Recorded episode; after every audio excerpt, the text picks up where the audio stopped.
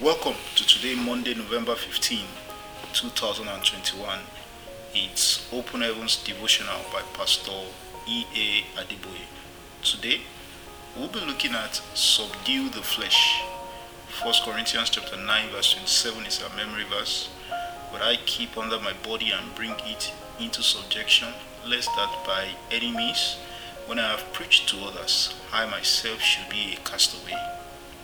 I read that same 1 Corinthians chapter 9 verse 24 to 27 as our Bible text. Know ye not that they which run in a race run all, but one receiveth the prize. So run, that ye may obtain. And every man that striveth for the mastery is temperate in all things. Now they do it to obtain a corruptible crown, but we an incorruptible. I therefore so run, not as uncertainty, so fight I, not as one that beateth the hair, but I keep under my body and bring it into subjection, lest that by any means, when I have preached to others, I myself should be a castaway. One of the three expressways to sin is the flesh, which describes the sinful nature of the fallen man. The works of the flesh are listed in Galatians chapter 5, verse 19 to 20.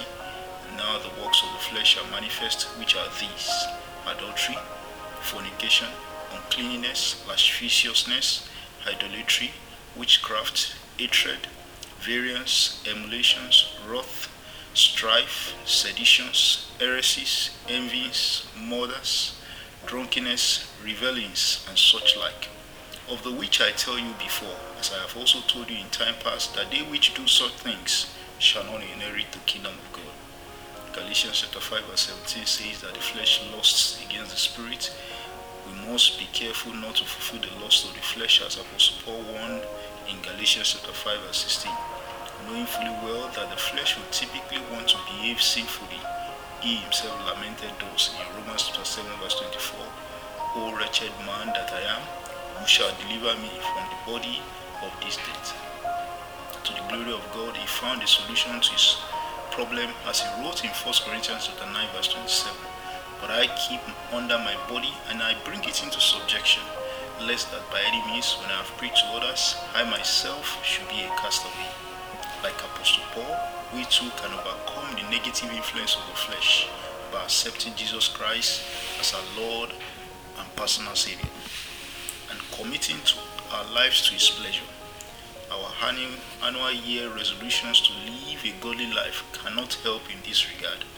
Only with the help of the Holy Spirit can any man overcome the flesh.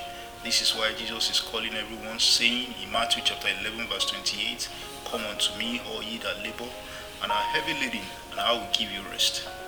As we cry out to the Lord for help to live for Him and Him alone, bringing our flesh into submission, the Holy Spirit will help us. And we also would be able to say, like Apostle Paul in 2 Timothy chapter 4, verse 7, I have fought a good fight, I have finished my course, I have kept the faith. May the Lord give us victory over flesh in Jesus' name.